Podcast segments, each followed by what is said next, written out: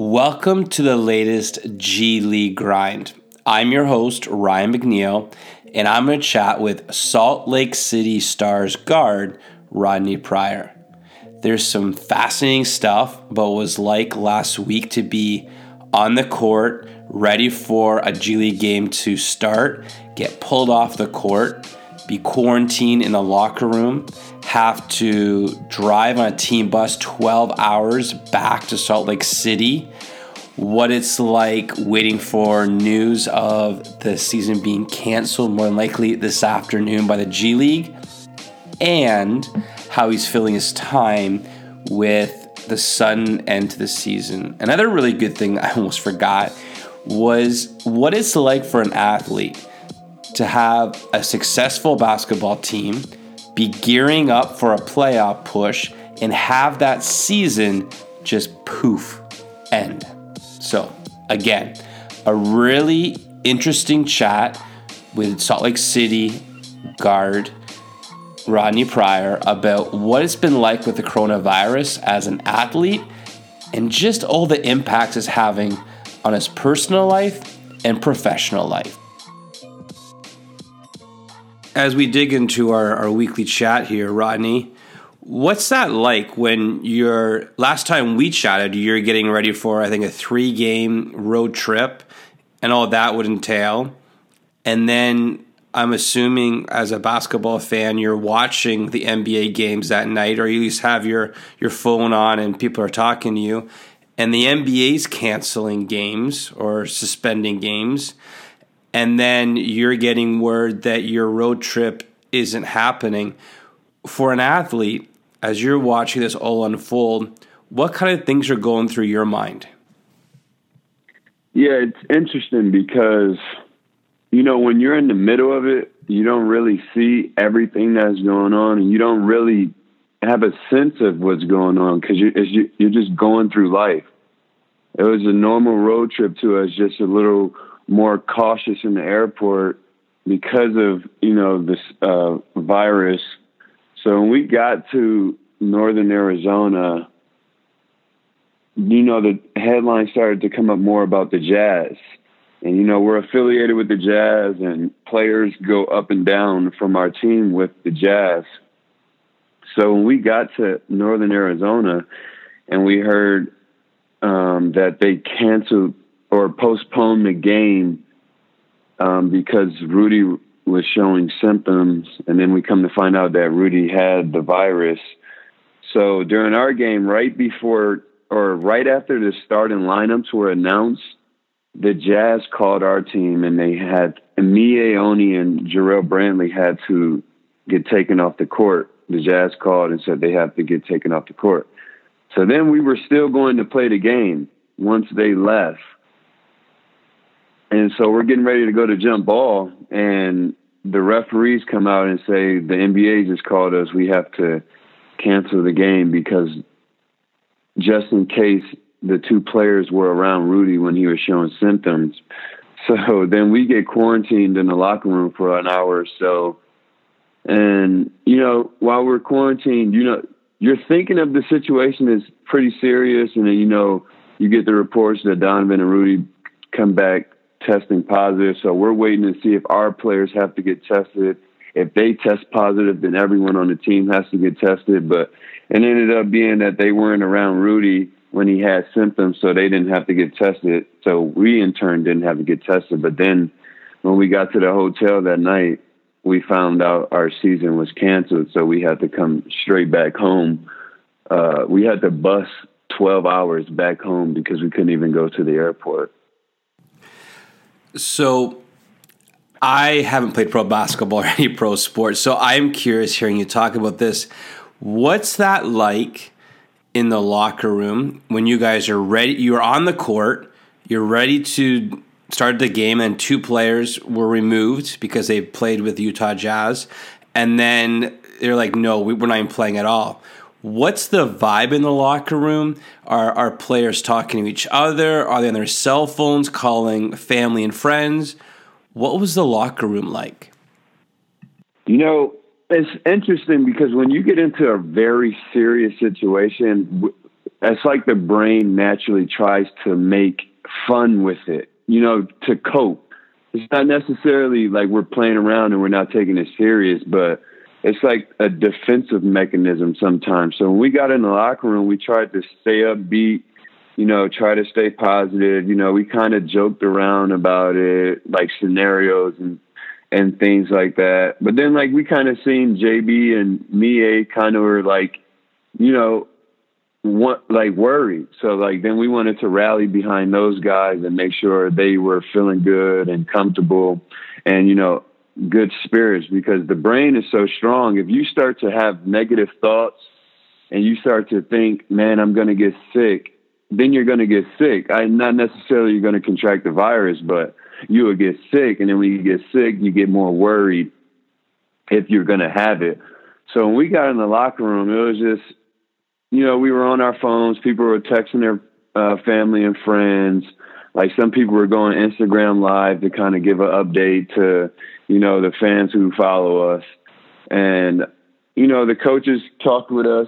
Um, the coaches went back and forth with the staff there um, through the door, kind of seeing what's next, how long we'll be in there, do we have to order food. So I think, like, probably thirty minutes into it, everyone's kind of calmed down. You know, everybody's in their respective places in the locker room talking with one another or on the phone with, you know, their loved ones.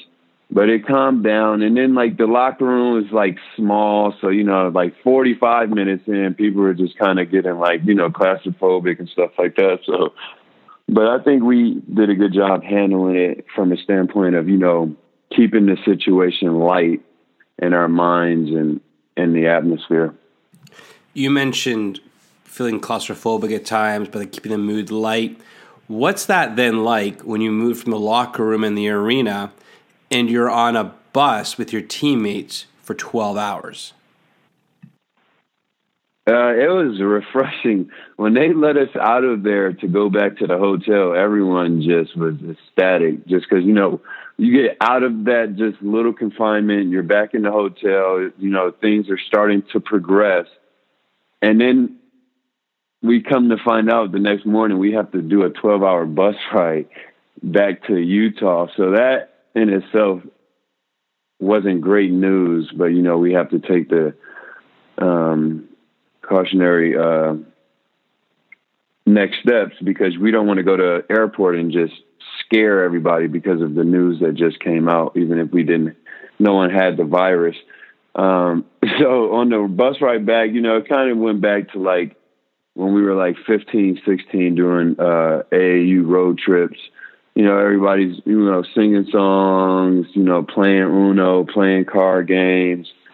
But in a sense, we're still, you know, looking at the news, looking at E S P N, looking at these different updates just to make sure that, you know, we're up to speed with, with everything that's going on. And for me personally, like, this is just one of those times where, you know, Christ is going to call me to be a light, you know, in a, in a situation where, you know, not a lot of people may have a relationship with God. I think it's, it was best for me to, you know, demonstrate knowing him and having faith and not really worrying in the situation at hand.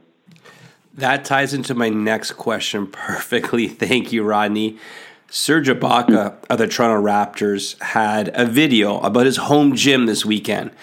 And as players and even just people in society, we can't go out and do our normal stuff. We can't go to the gym because of coughing and all that kind of stuff.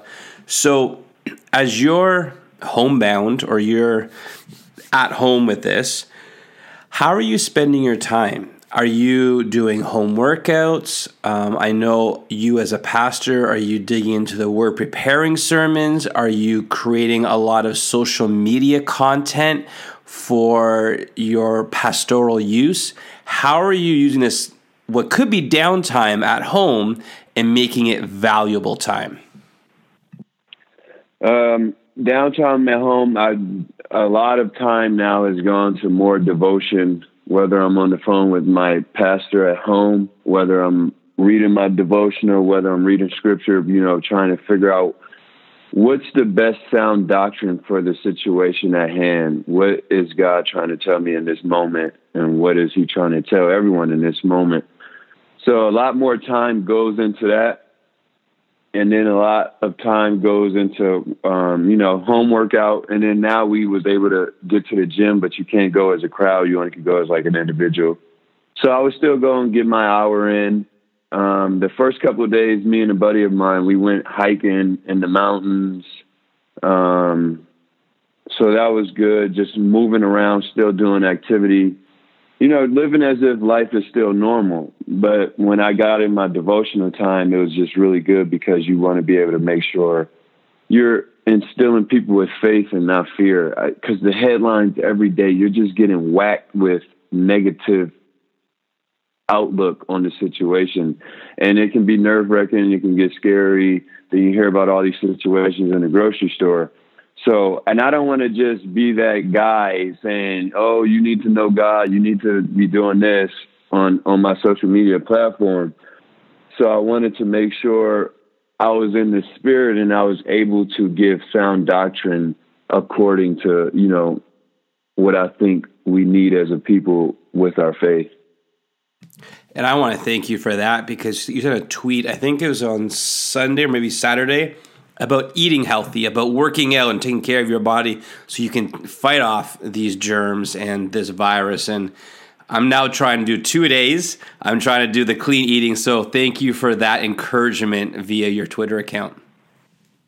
Oh, yeah, definitely. I think that is one of the things we kind of get away from. And, you know, being a stat guy now, reading a lot of books. Another book I would tell you to read is Brainwash. It just came out. Um, but it just talks about, you know, all the health issues and that lead to death because of the way we eat and the, our stress levels, our lack of sleep and all of this. And it's like one of those things, we see all these headlines about the corona that we get to looking left and forgetting about some of the essential things that matter for a human being to even keep going every day. And I felt that was a good time to remind people, like, this this situation right now is why it is important that we eat real food, we eat clean, we exercise, so that our immune systems can do what it was made to do in situations like this. I had a bunch of questions, but I know you have a busy day ahead of you, so I'm going to end things this week on this question. Your team, the Salt Lake City Stars, have the best record in the Western Conference. When we talked last week, you talked about gearing up for a playoff push. As an athlete who's competitive and wants to win, what's that like when you're part of a really successful team and a season ends prematurely for reasons outside of your control? You know, at first it, it's tough. You know, being a competitor, we're just locked into the task at hand. And, you know, for this situation to be as serious as it is, you know, it doesn't help when your competitive juices are kicked in, because now you're like, man, why y'all canceling the season? Like, we had a chance to really push for a championship this year. This could have helped a lot of individuals on our team for next season, or even just propel their career forward in the coming seasons. And so you're upset, you know, you're just like, we need to find a way to make sure the season keeps going. But then at the same time, you're like, man, this is like a global issue right now. Like, it's just not a state to state issue. It's like pretty much everywhere in the world right now. So when you take in a degree, then you see the N C double A cancels March Madness. Then you see the N B A suspends their season. And then it's like, well, the way everything is going in domino effect, we we assume that everything was going to finally get to the G League as well. And, you know, today we're expecting the season to be completely canceled, so no resume of the season. So this was our season. It was interesting because at the beginning of the year, we had a chance to compete for a showcase championship that the G League just implemented into the season. So, I mean, we got that under our belt, but for it to just go away like that is pretty interesting. So we're just now waiting here today. We're going to wait to see if they make it official today. And then I think guys are going to uh, head back home to, to their families. Thanks for chatting again, Rodney. Good luck with that conference call today. Good luck with your wedding planning. Uh, I, I we'll get into that next week, I think. And just good luck with, with your health and your family's health and your loved one's health right now. Thank you. You as well, mate. I'll definitely be praying for you and the family. Thank you. That's a wrap for this episode of G League Grind. If you've gotten this far, I'm hoping, I'm assuming you are a fan. Please subscribe or follow to this podcast, The Athlete's Unfiltered Podcast, on whatever podcast app you use. We're on CastBox, Stitcher, Apple Podcasts, Spotify. Basically, wherever you're getting this podcast right now, subscribe or follow. Also, give Rodney a follow on Twitter. I'll include a link to his Twitter account in the show description. As always, thanks for listening.